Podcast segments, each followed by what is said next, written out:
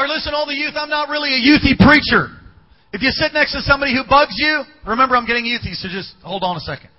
If you sit next to somebody that interrupts you, bugs you, pulls your hair and pass notes, hello, y'all look at you listening? Then move. Because I'm going to bring it.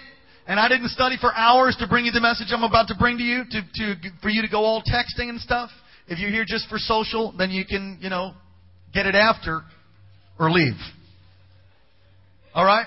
And I am the type that'll embarrass you. I am the type that'll stomp on your cell phone. You're on my property. Praise God. I hereby declare no texting in church. Amen. All right? It's forbidden.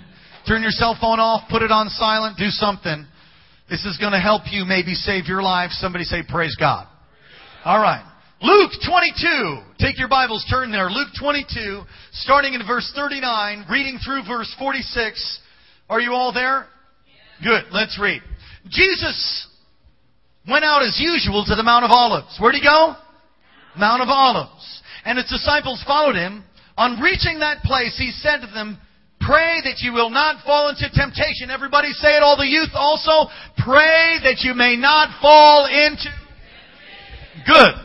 Pray that you may not fall into temptation. He withdrew about a stone's throw from them, knelt down, and he prayed, Father, if you are willing, take this cup from me, yet not my will, but yours be done. An angel from heaven appeared to him and strengthened him. And being in anguish, he prayed more earnestly, and his sweat was like drops of blood falling to the ground. When he rose from prayer and went back to the disciples, he found them asleep, exhausted from sorrow. Why are you sleeping? He asked them. Get up and pray so that you will not fall into temptation. Come on, lift your voice and begin to pray. Brother Haggerty, come and light it up for prayer here for the anointing. Hallelujah. Lord God, we thank you for the privilege to be in your house tonight, God.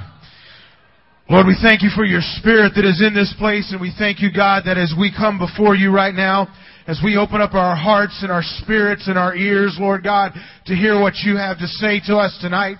Lord, I pray just as Paul prayed when he wrote to the believers in Ephesus, that, Lord God, you would open up the eyes of our understanding.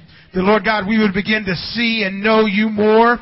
We would begin to see and understand more about you. The Lord God, we would begin to understand, Lord, I pray specifically that we would begin to understand, Lord God, how much you want to be active in our lives. How much, Lord God, you want to impact us. How much you want to change us. How much you want to do a miracle in our lives, and let it begin tonight. So, Lord God, we just position ourselves before you. We just put ourselves in position to hear from what heaven tonight what you would have to say to us. Anoint Pastor Daniel as he brings forth this word in your precious and most holy name. Amen. Amen. I had to drink something because I was in trouble. You may be seated. I do have notes that we've worked up for you, so go ahead and fill those in as we move along. There are two gardens in history that all of history revolves around. Everybody say two gardens. One is the Garden of Eden, and the other is the Garden of Gethsemane. And tonight, as we read the story about how it happened that Jesus is in Gethsemane, I want you to fully understand what that means. To fully understand what Gethsemane meant for you and me. And to fully understand that, you need to understand fully Eden, if you can. Eden, what is Eden? Eden is the garden that's in Genesis. Genesis 3 talks about it. Adam and Eve were in a perfect world. Perfect. Everybody says perfect. Yet, they sinned. They blew it. The world was perfect. We make lots of excuses for why we mess up and can't live for God now because the world's not perfect. Baby, they had it perfect and they messed up. Bad excuse. Gethsemane was where Jesus was, and he was in a fallen world facing death, yet he did not sin. What's amazing in both of these gardens is the temptation's the same. The temptation's the same. In both gardens, the temptation was to disobey. Was to what?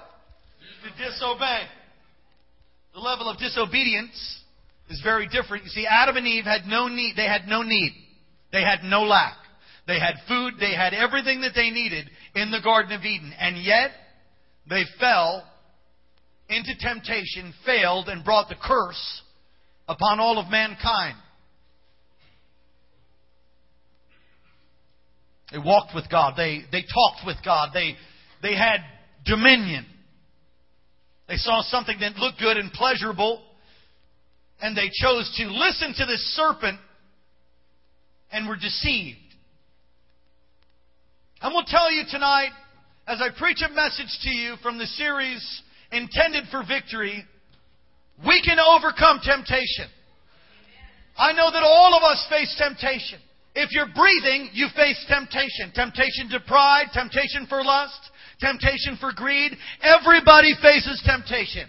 Every single person on the planet faces temptation. But we can overcome.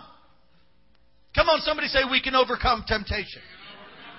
It is God's intention for you to walk in victory all of your life. And in order for us to walk in victory, we're going to have to be able to overcome temptation. And what the enemy does, what he did in the Garden of Eden, he does today. He begins to tempt you with an idea or a lie that you think you need something that you don't have. Let me say that again. He tempts you with this lie that you don't have what you really need. See, what you really need is more money. What you really need is another girlfriend, because your other one wasn't good enough. Or another boyfriend. What you really need is a husband. What you really need is fill in the blank. What you really need is a house that you can call. What you really need is a healthy family. What you really need, I'm going to tell you, the enemy comes to speak to tell you that you don't have what you need.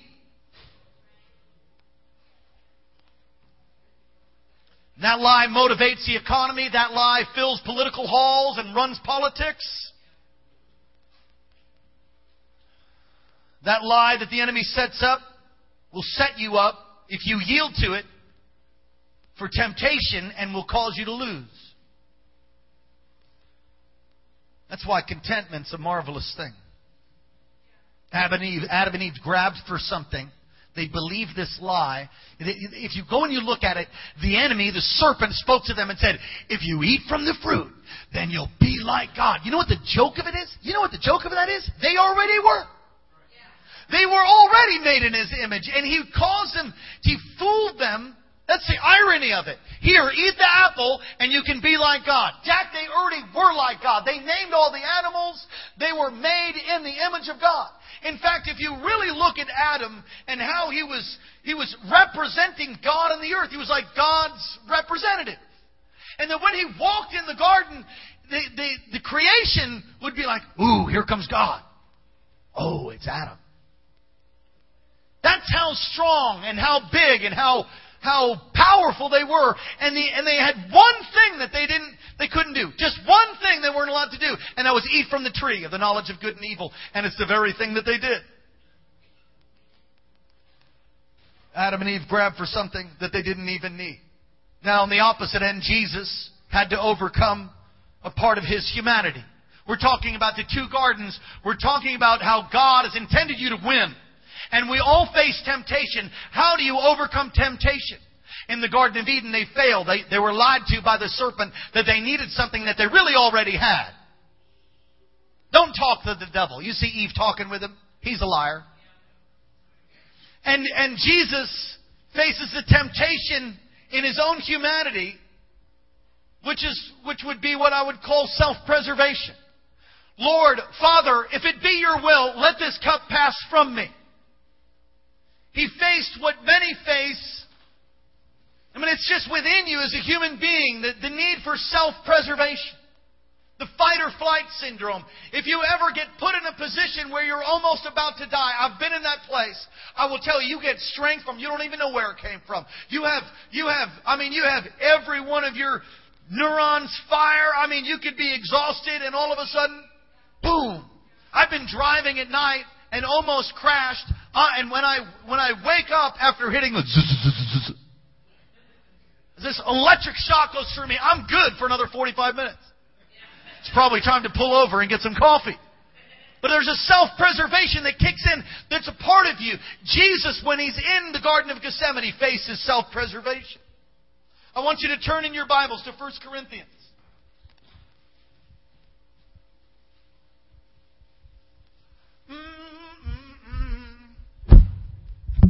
Oh, yeah. Oh, yeah, baby.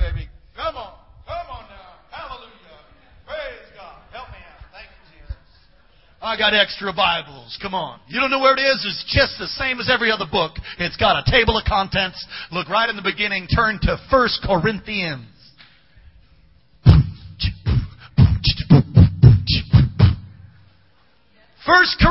Turn there. Quickly, quick. Hurry up. Hurry up. If you're all there, say amen. Okay, I got to get there. I don't need a Bible. I remember when I was in a mental hospital once, visiting. And, what? While I was there, pulled my Bible out, and this guy says, "What's that?" I said, "It's a Bible." He goes, "Oh yeah, I read that." I thought it was hysterical. I pull out a Bible. The guy says, "What book is that?" I go, "It's a Bible." He goes, "Oh yeah, I read that before." 1 Corinthians chapter 10, turn there. How Jesus overcame gives us insight as how we can overcome. Listen, all of you youth, young adults, adults, kids, people of all ages and nationalities. You don't have to fail. You don't have to fail. The golden carrot can be waved in front of you. And you don't have to be a deer in the headlights waiting for impact. You can overcome. You do not have to yield to temptation. Somebody say hallelujah. 1 Corinthians 10 verse 11. And these things happened to them as examples. Are you all there? Jack, you better get your Bible out, buddy. I'm talking to you. Yeah. What? Oh, Get. Well, you memorized it. We need another one? Are we out? Come on. All right, he's fine. He's finding it for you. All right. Preacher, you called to preach. You called to preach. Better carry your word. Amen. Don't shout me down, church. That's good preaching. Come on. Mm-hmm. Yeah. And you got to hide it in your word that you might not sin against him. Come on. All right. Yeah, the word. You can't very well get the book in there physically, but you can memorize it and it will save you in a time of trouble. 1 Corinthians 10, verse 11. These things happened as examples were written to them and passed down to us as warnings to us, unto whom the fulfillment of the ages has come. Verse 12. So if you think you stand firm, be careful that you don't fall. No temptation has seized you except that which is common to man, and God is faithful. He's what? Faithful, and He will not let you be tempted beyond what you can bear. But when you are tempted, He will also provide a way out so that you can stand up under it. When you read this scripture, there's no pity parties. There's no excuses. Because whenever you face something that's overwhelming for you in the area of temptation, there is an escape hatch. There is a way out. There is a, I don't know what do the pilots call it? They pop the seat, the lid comes off, and you get launched. There's a trajectory seat in every temptation. See, there is? Yeah, there is. What God is saying that He's written the scriptures and given you example of people who have failed. And then He's saying, look, I am a faithful God. And when you face things that every human being has faced, it's common. Whatever temptation you're facing, people have faced that before. And sometimes we think, oh, it's too big for me. You know, this thing's so massive. Nobody's been through the temptation that I'm going through. Shut up. Yeah, everybody has. Maybe not everybody, but somebody. And God says right here that He makes a way of escape. He'll always provide you. And then what that says, watch this now. Watch. All the youth, everybody, you online, pay attention. Hey, podcaster, listen up. What that says is, if God makes a way of escape, when I fail, it's because I chose not to take the way. That means that when I fail, it's because I've made a choice to choose not to look for the way out and take it. I don't like that. Yeah, I don't like it either. But that's the reality of the word. Because it puts weight on you. That you have a choice. Bubba, Jethro, brother, sister, we all have a choice. Brethren, beloved. We have a choice. And when we face temptation, there is a way out And if you don't choose it, don't look for it, and don't take the trajectory seat, don't pull the escape hatch, don't take that, then you've chosen to fail. Well, we don't like that because we like to think that there's this bigger force. It's the devil! Ah! Look, no matter what you're facing, man, God can help you get out of that thing.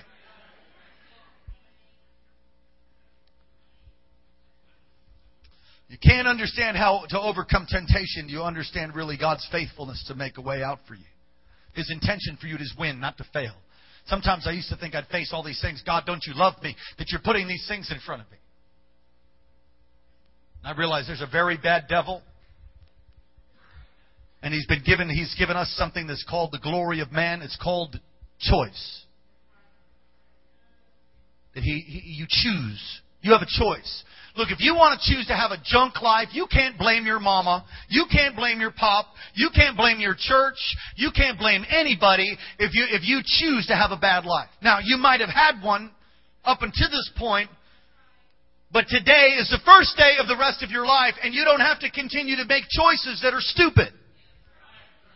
Okay, look, I know what it is to fight. He's trained my hands for battle. He's trained my hands for war. I've had some instant deliverance. And look, all you youth, look at me for a second. Don't tell me, oh, you're a Christian boy. Yeah, I grew up in a Christian home. Jack, I crawled out of a stinking dumpster in Seattle. I've been through some stuff, man. And I know what it is to resist. I know what it is to have a spirit of lust, to try to overcome all of that. I've been through hell, baby. I've been through hell. So don't tell me you can't win. You can. I'm here to testify along with a whole bunch of other people that you can overcome. You can have a good life. Stop blaming the fact that you were bottle-fed instead of breastfed. Stop blaming the fact that you came from a bad family. So what? We all came from just... Remember, I'm youthing it, right? We all came from dysfunctional families, and I know you might have gone through some horrible things. And for that, I am sorry. But there must come a day in your life when you say, you know something? I ain't going to pass this on, and I'm not going to live beneath my God-given birthright. God's got something for me. I'm going to step up and fight. I'm not going to roll over, play dead. Devil, you're sorry that you came up on my case, because I'm going to whoop up on you now. I'm going to conquer. I'm going to win. I don't know about you, but I am very much into winning. I don't like losing. I'm not into losing. I'm not a loser. And God has placed within all of us a desire to overcome.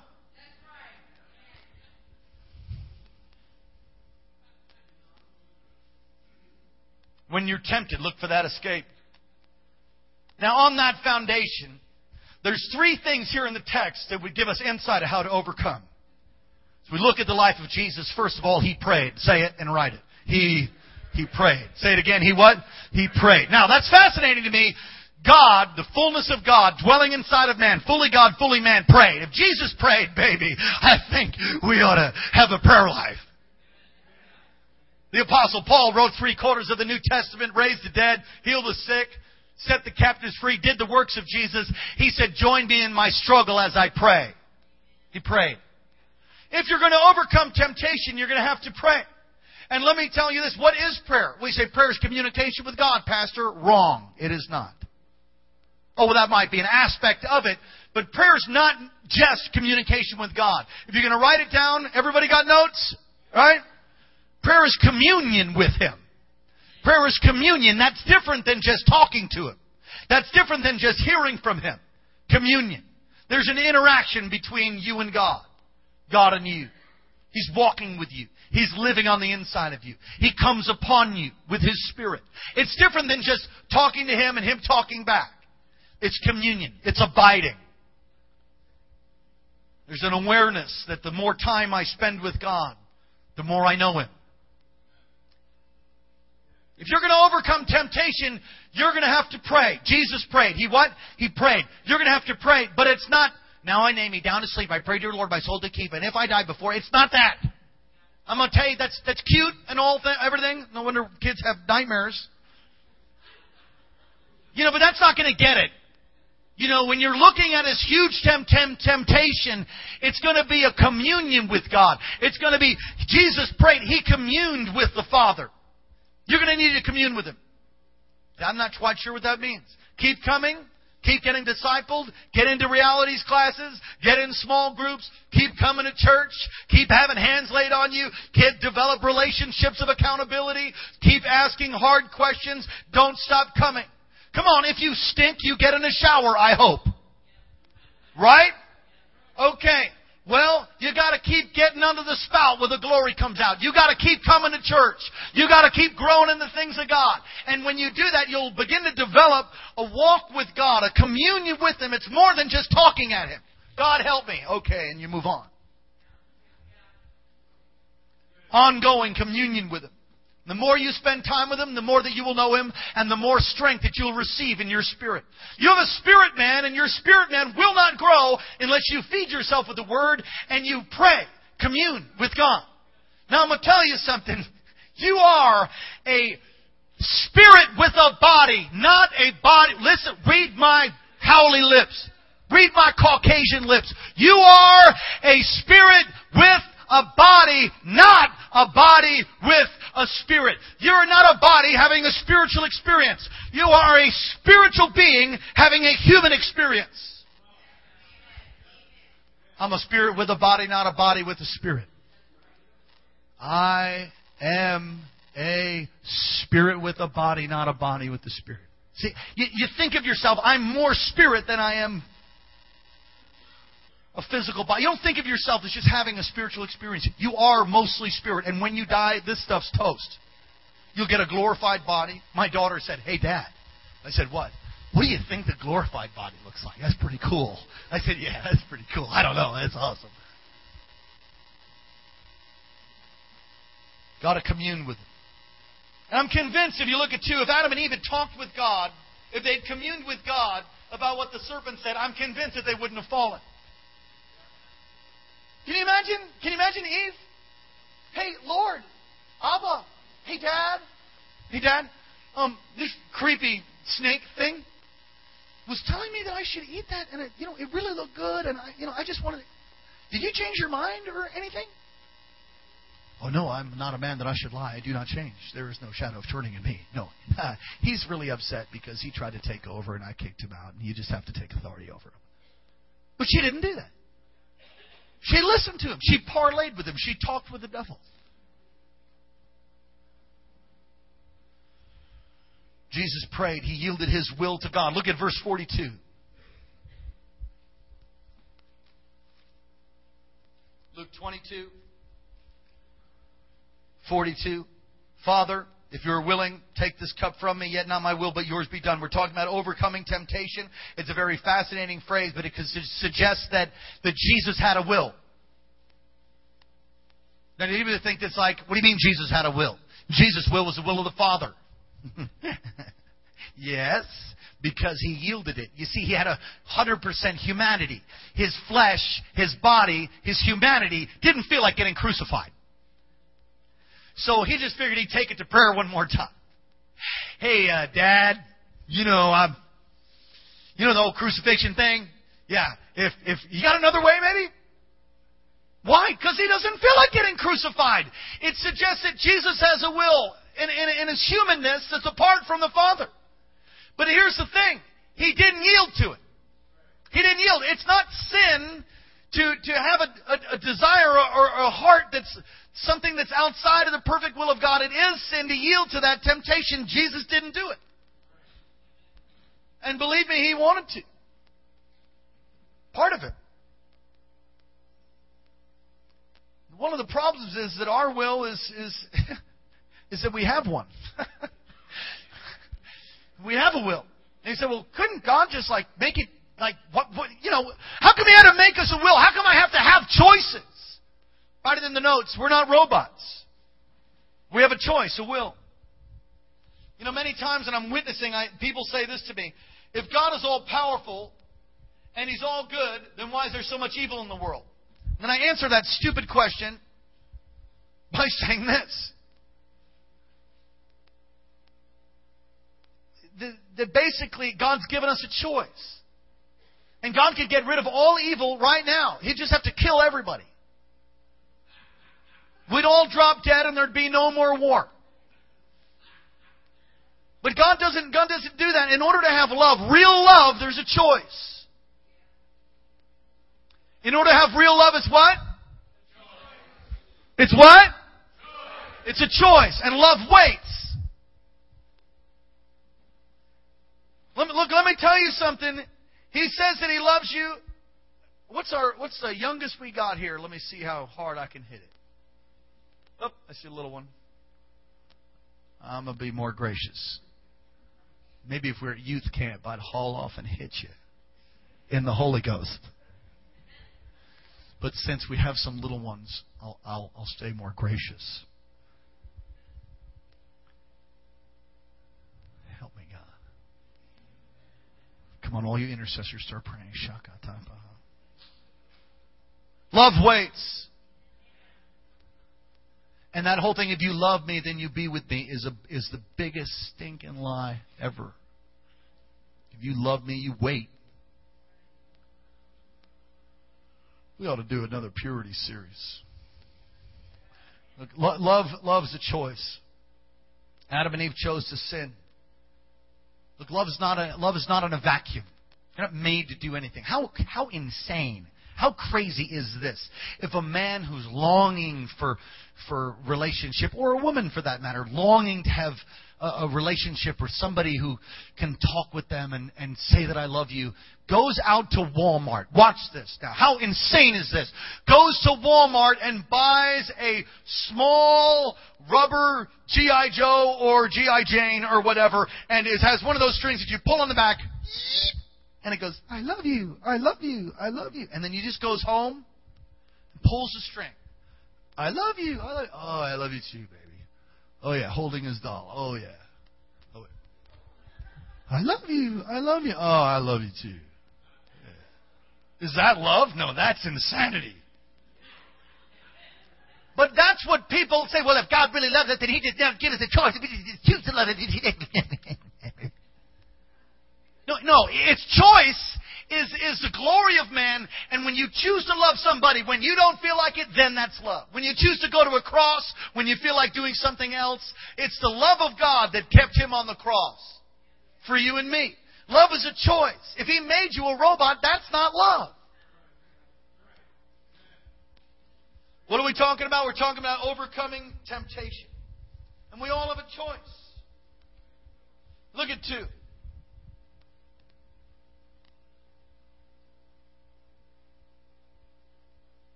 Our will has been affected by evil so that even in doing our will, we can bend to Satan's will. Let me tell you what I mean by that. We're such a fallen part of you that you could even think you're doing the will of God and actually be yielding to evil. The depths of evil is huge. That's why we need each other. Thank God for His Word. Thank God for His Spirit. And I was talking to somebody, tremendously gifted, artist, not in our church, but they love the Lord. There's only one problem. They will not read the Word ongoingly and obey it. So the way that they live their life is purely by what they feel to be the move of the Spirit. There's only one problem. The move of the Spirit is sometimes God and sometimes it's Satan. And so they end up with this life that's confused, tormented, and perplexed, and wondering where God is. They've just removed the Word. You've got to have the Word.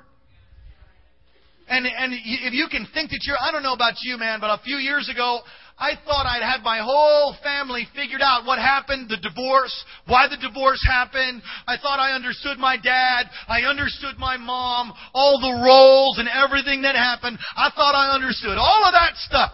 I thought I understood it all. So there I was, had it all figured out while my family was all jacked. Okay? Thought I had it figured out. And I'd settled with it. It was all right. I just walk on chairs to make sure you guys aren't texting or anything. Thought I had it all figured out. And then, probably 5-6 years ago, all of a sudden I realized everything that I would have bet my life on that was true was a lie. I didn't understand it at all. And now that I'm in my 40s, I go, oh my gosh, everything I knew was true. I mean, not necessarily everything, but many things I knew were true weren't true. And everything changed before me. So how do you know you're right now? I don't.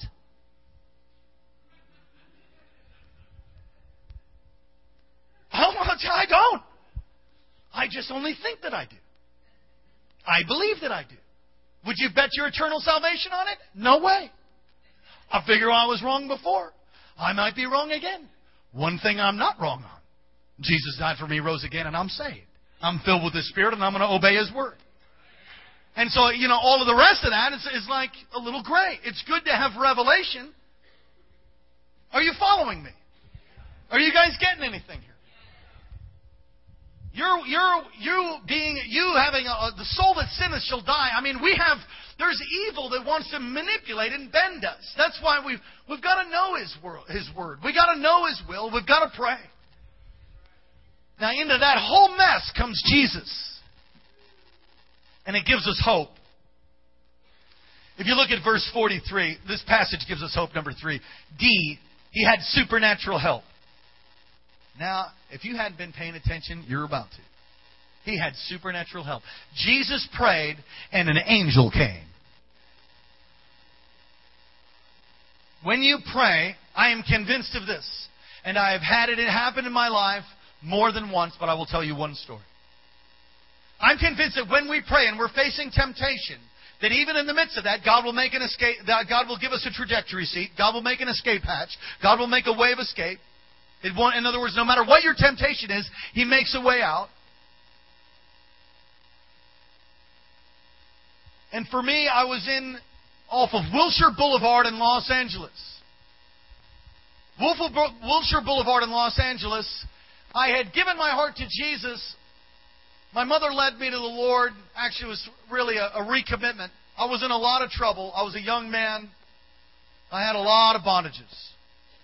My mother had led me back to Christ, and she said this to me, "Son, don't you go back to that slop that God's bringing you out of.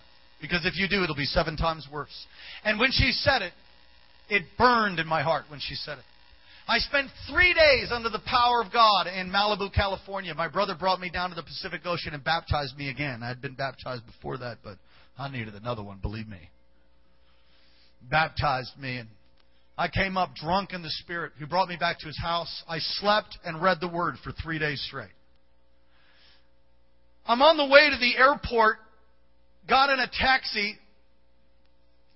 and I got jumped by a devil. Basically, I'm convinced I just got overwhelmed.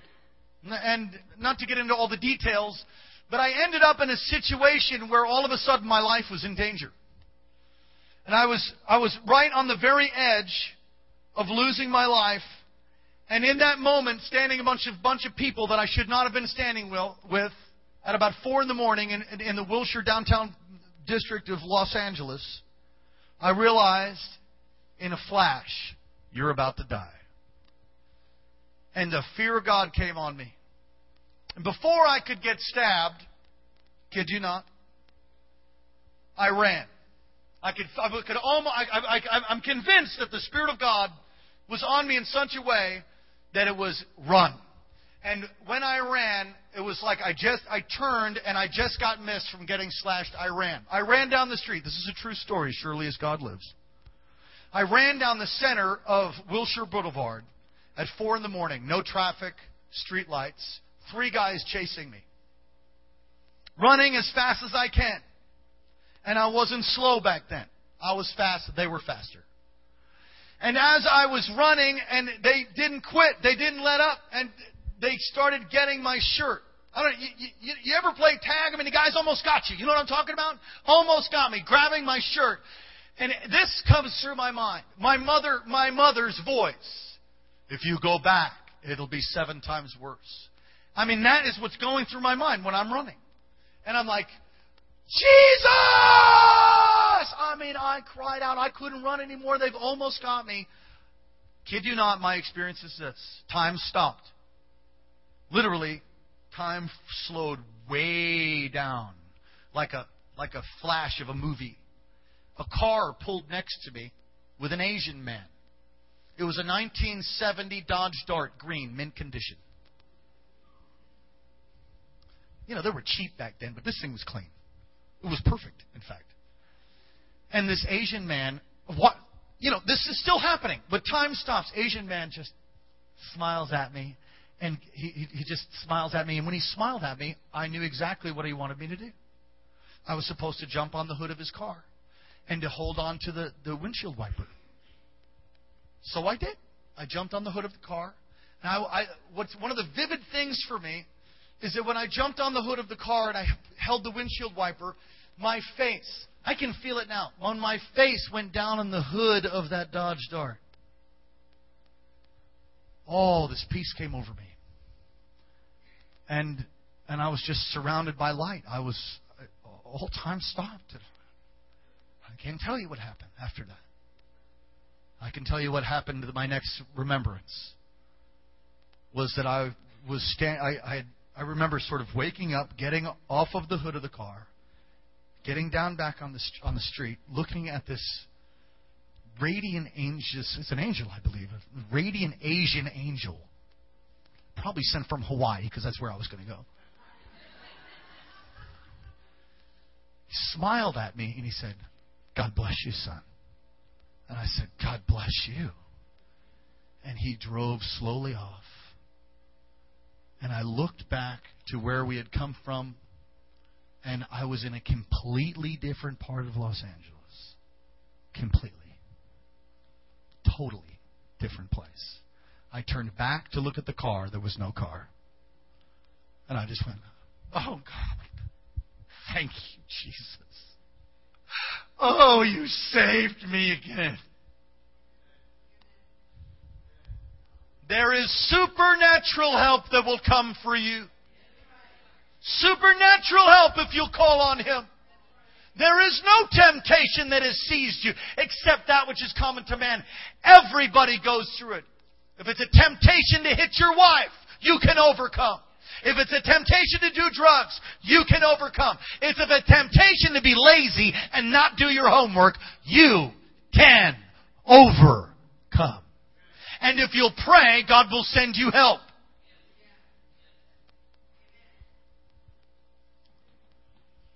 Supernatural help. We're confronted by this passage as I bring this to a close.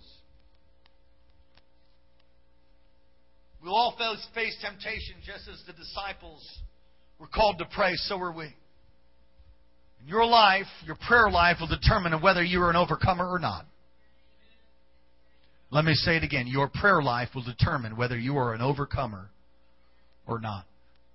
We talked about it recently. Jesus said, "Simon, Simon, Satan is asked to sift you as wheat, but I've prayed for your faith." Simon, Simon, Satan is asked to sift you as wheat.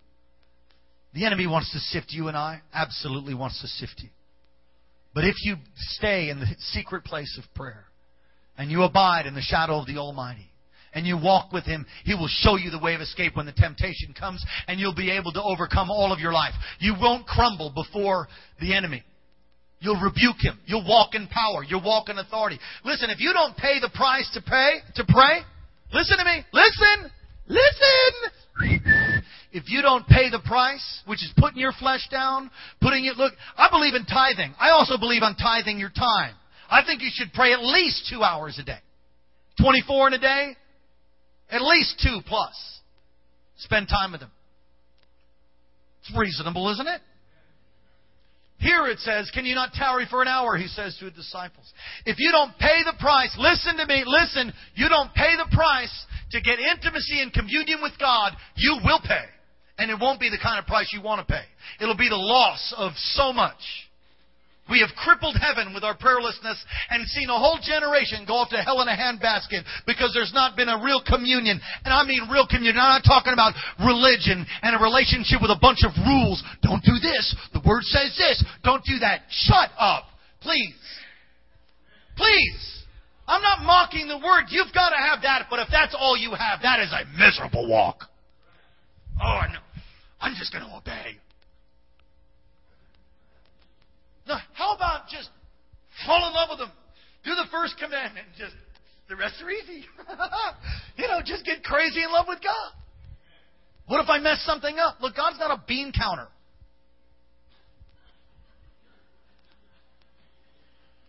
Strain a gnat to swallow a camel, for God's sake. That religious spirit, I hate it. It's a stench in the nostrils of God, and it rips people off. Listen, youth. Well, I'm not trying to get you to obey a whole bunch of rules. Don't come here to try to learn a whole bunch of rules that you have to obey them. Are you saying we don't have to obey rules? Well, listen, there are rules, and if you break them, you'll get the consequences, no doubt.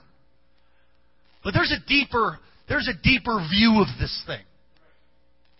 Why would you yield to temptation when you can have the real thing from heaven? All right, I'm almost done.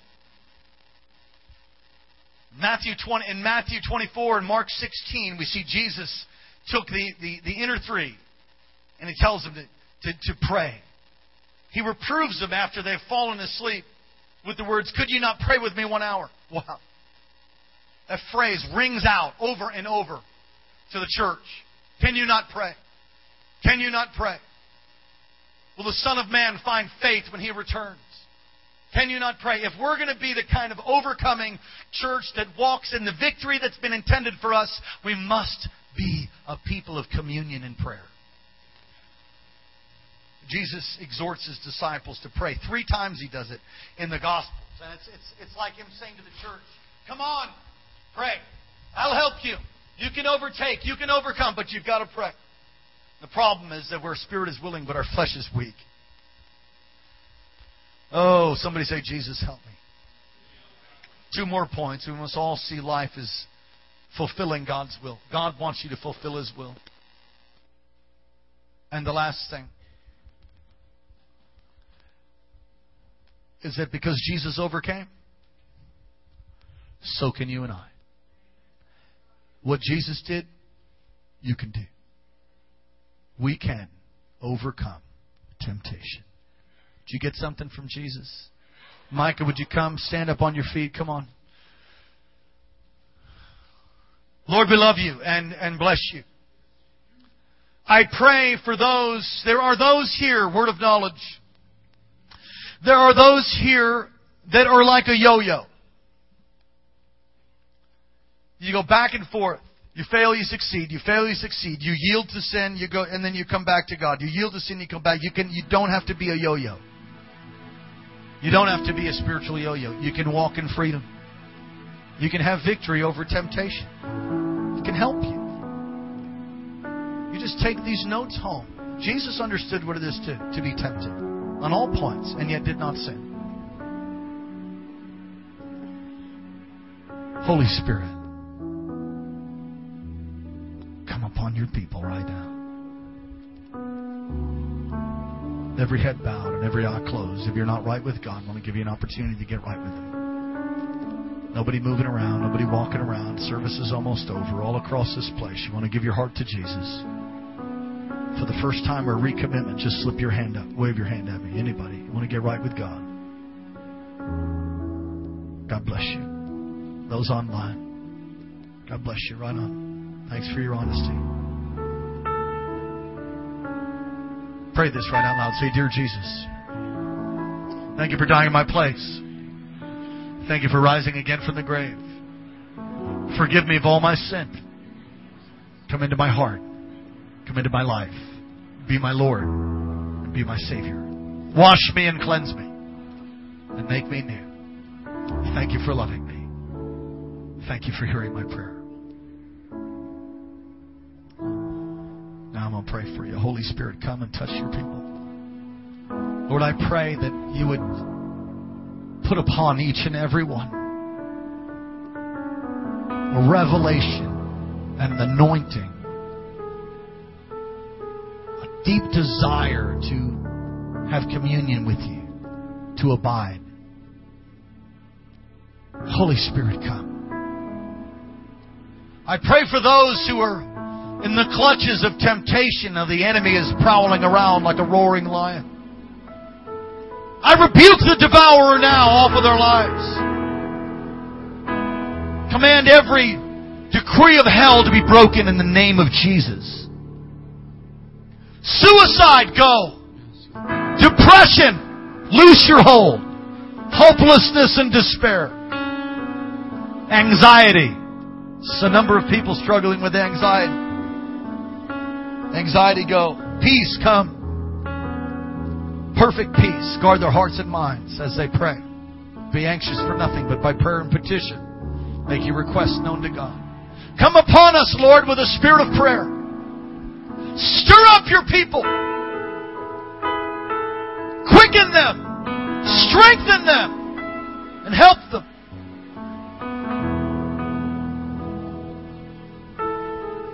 We thank you. Come on, if you know it, let's pray it. Our Father, all together, who art in heaven, hallowed be thy name. Thy kingdom come, thy will be done on earth as it is in heaven. Give us this day our daily bread, and forgive us our trespasses as we forgive those who trespass against us. And lead us not into temptation, but deliver us from evil. For thine is the kingdom and the power and the glory forever and ever. Amen. Would you take someone by the hand tonight? You can overcome. I got one amen. Let me see if I can get a couple more. You can overcome. Try it again. You can overcome. Amen. You can. Just pull the escape hatch, baby. Push the eject. Pray one for another, won't you? Come on, pray for your person on your right, person on your left. Lord, thank you for what you've done. Thank you for what you're going to do. Move in power, God. Even the remaining part of this week, be glorified, be magnified. Lord, because you overcame, you said, be of good cheer, be of good courage. I've overcome the world. Lord, we are more than conquerors. We can overcome every one of these temptations and walk holy and blameless before you because you give us the power to do that. You send supernatural help. Lord, release of supernatural help, I pray now. Lord, and angels being released at your word in the name of Jesus to help those who are struggling as they call out on you. Strengthen them with might in their inner being. Cause our hearts to be steadfast and wholly dedicated and devoted to you. I thank you that you're doing that for this entire generation. We give you praise and glory in Jesus' name. Amen. God bless you. Praise the Lord.